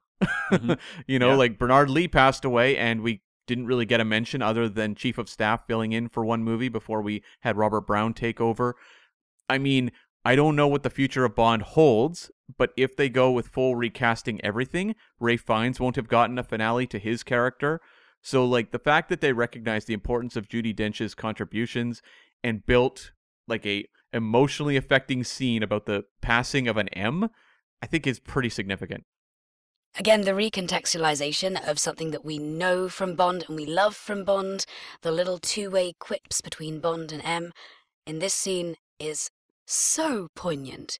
007, what took you so long? It's stunning. It makes me a little bummed that they brought back that little snippet of her in Spectre because I'm like, this is the moment. Like, walk away and leave it all on the field in Skyfall. And uh, Scott, you and I saw the same thing happen with Nimoy in Star Trek 2009, and then coming back with a video screen moment in the follow up to that film. It's like, walk away, people. Walk away. Know when to walk away. Why are we we're, we're doing two red alerts in one episode? That's uh, that's not good news.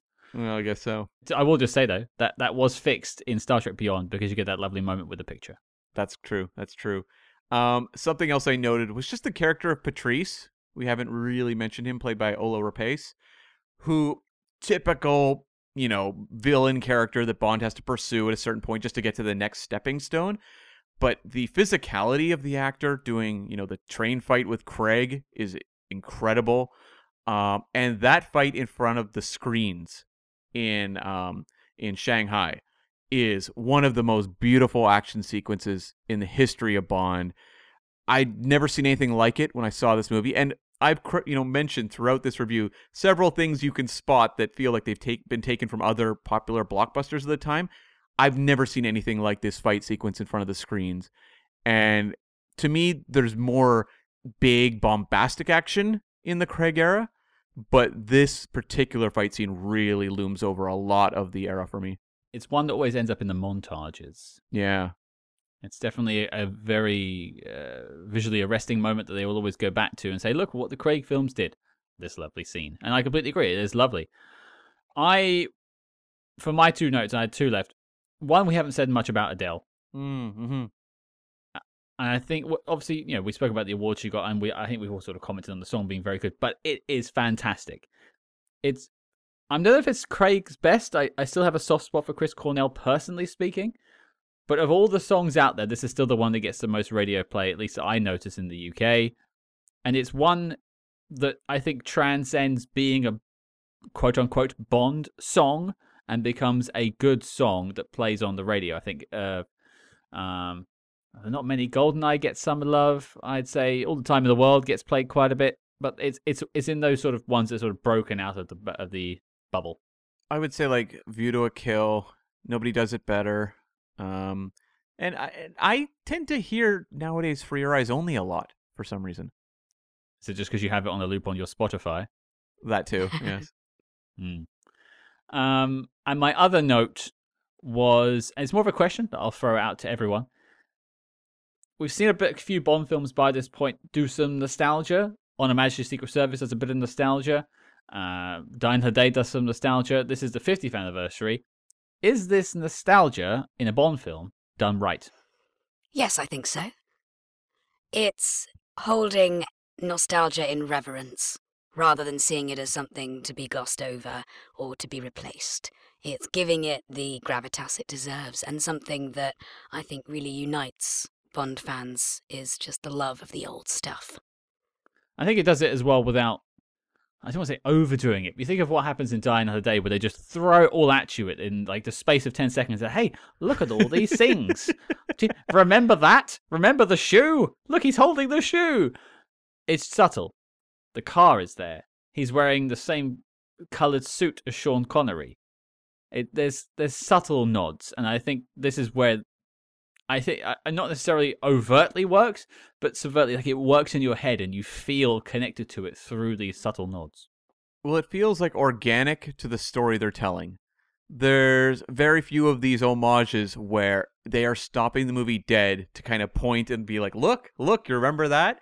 Because you can, you know, we mentioned the Komodo dragon sequence. You can say, "Well, that's Live and Let Die," but it's not like the movie stops dead to, you know, Sheriff Pepper does not pop up, or you don't suddenly hear the score kick in from Live and Let Die in that moment.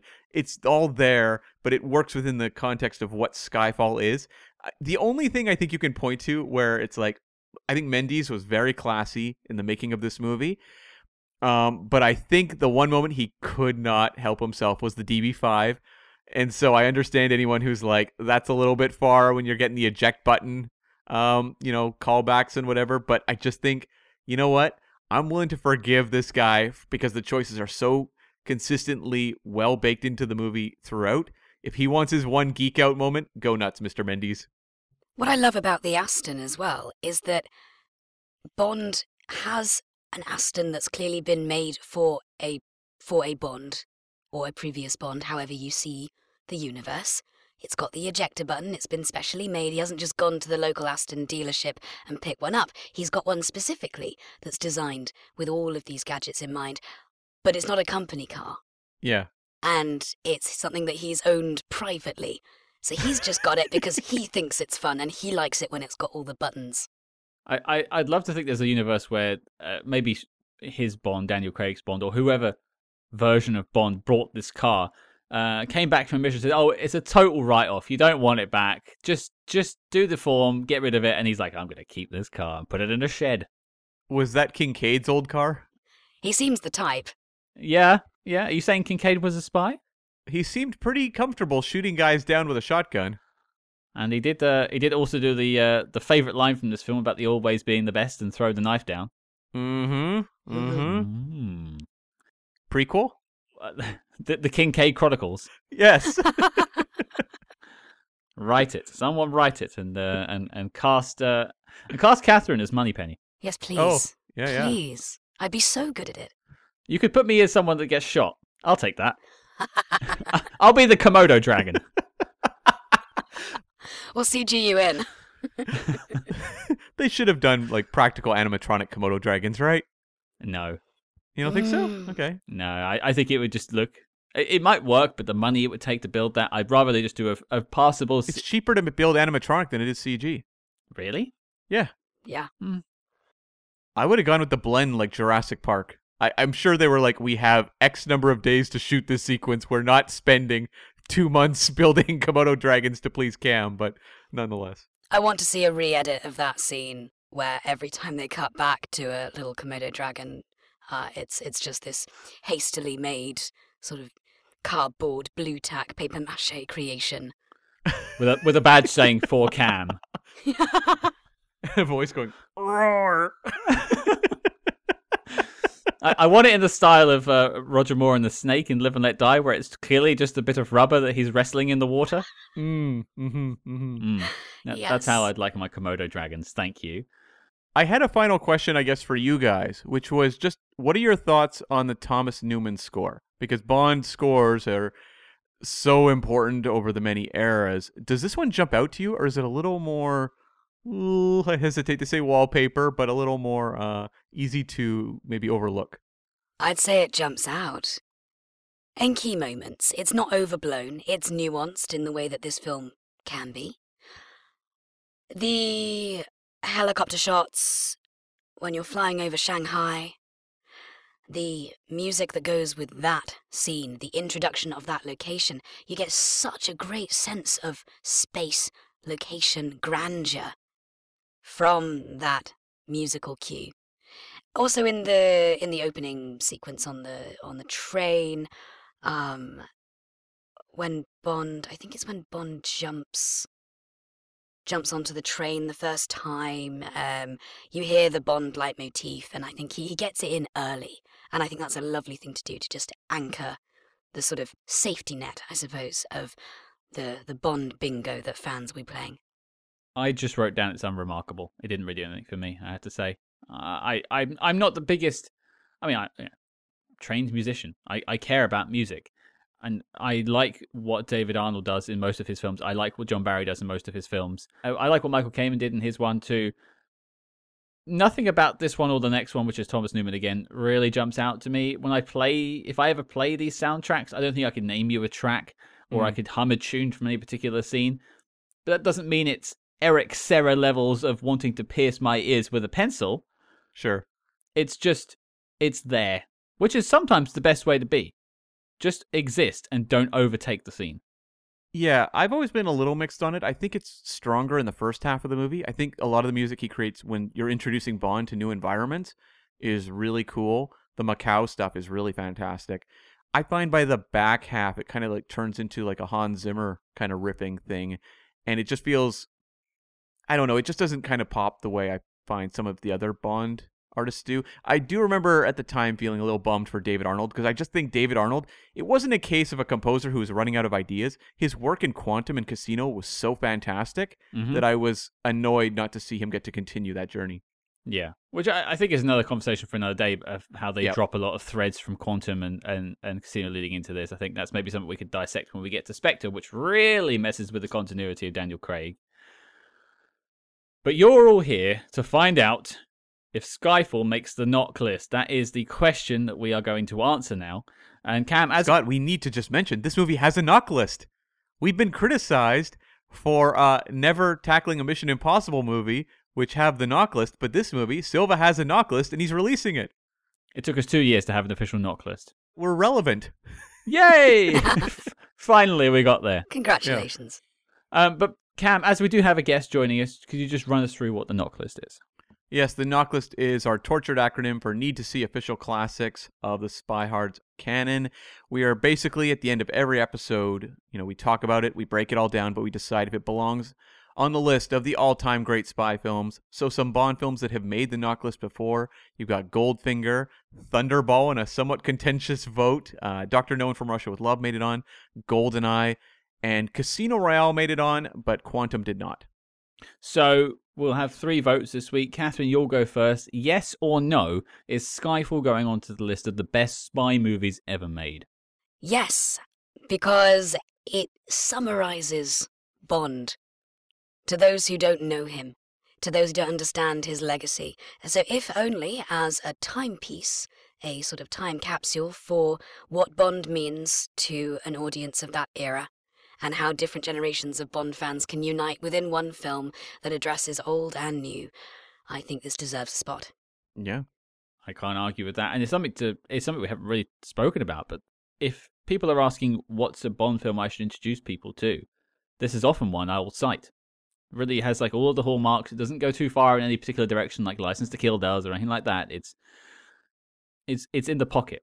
It's also um very like free of continuity issues or what have you Mhm. that might bog down someone else like they considered bringing quantum back i think very early on in the process barbara broccoli had mentioned that yeah we're going to continue on i think with quantum elements i think they were smart to kind of build as they wanted a goldfinger which really does stand alone Yeah, absolutely.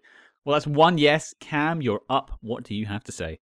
Well, I mean, I said this movie was kind of the definitive Bond film of its decade, so it'd be pretty ridiculous of me not to say yes to the definitive Bond film of its decade. I think this movie is incredibly important to Bond canon. I think it's a fantastic movie. In terms of like Bond as blockbuster experience, it's probably the best example in the modern era.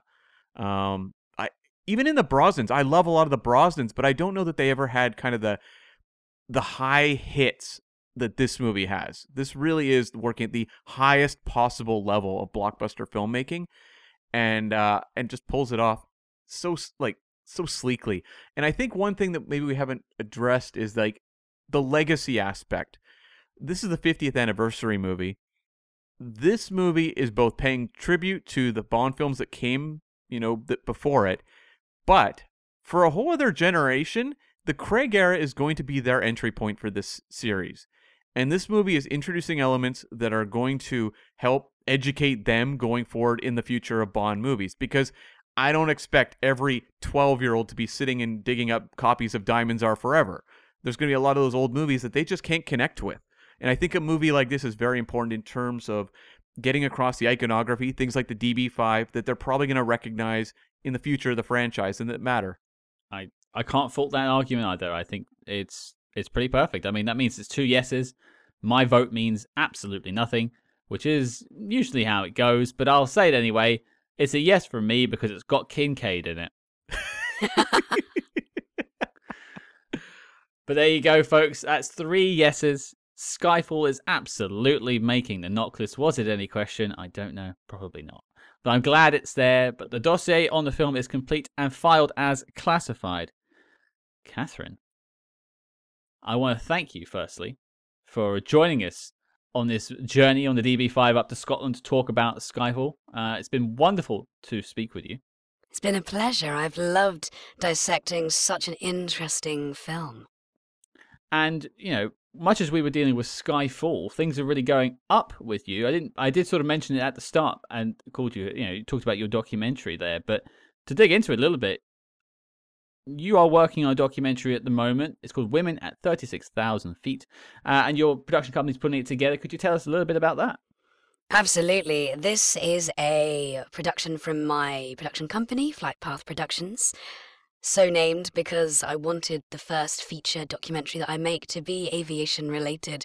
I've spent the last couple of years reaching out and interviewing hundreds of female pilots all around the world about their experiences working in a fantastic male dominated STEM industry and what they have done to literally fly over the glass ceiling and create new opportunities for women and girls for generations to come. It's been an absolutely fascinating experience.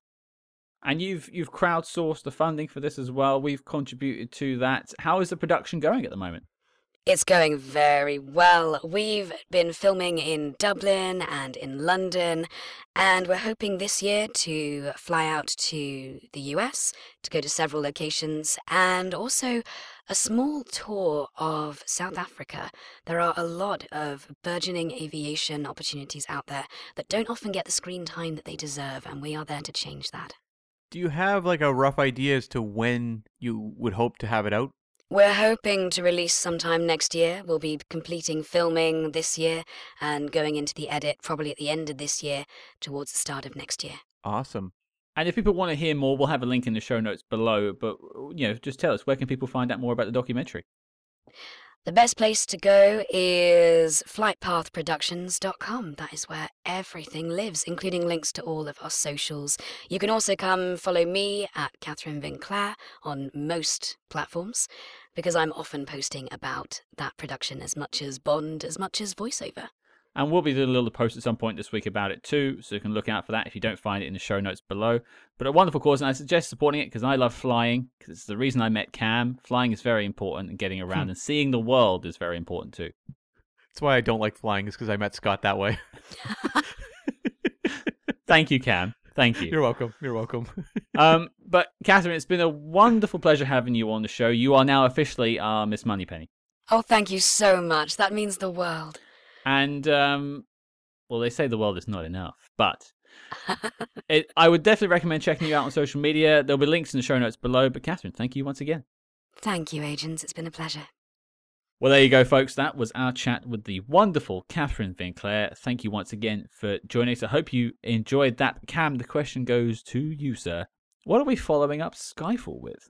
Yes, Scott, as you mentioned earlier in the episode, this Friday we are going to talk to Nicholas Woodeson, the distinguished actor from stage and screen, who obviously played Dr. Hall in Skyfall, but we're also going to talk to him about some really memorable spy work he did in movies like The Russia House, The Man Who Knew Too Little, even The Pelican Brief. So there's a whole bunch there, and I think you're really going to enjoy it. Yeah, absolutely. Check that out on Friday. And I think I teased it earlier. We have another interview next week, Cam, and I think I'm going to take the glory for introducing this one if you don't mind. Go for it. Well, we spoke about the reception to Skyfall. It's still the biggest earning James Bond film of all time, practically nuclear, you could say. And speaking of nuclear, we thought we'd call in James Bond's resident nuclear physicist. Yes, you've heard that right. Denise Richards, Dr. Christmas Jones, is joining us next week on the show. It's a fantastic discussion, and we cannot wait to share it with you all. Surprise! I think you guys are going to have an absolute blast with this one. Was that a pun about nuclear bombs? yes, it was. All intended. Yep, so make sure you hit that subscribe button and stay tuned for more. Uh, if you like what you heard on the show, please consider leaving us a five star review wherever you get your podcasts. And do not forget to follow us discreetly, of course, on social media at Spyhards. That's hmm. S P Y H A R D S on Facebook, Twitter, and Instagram. But this week, folks, I'll leave you with a poem. We are not now that strength which in old days moved earth and heaven. That which we are, we are.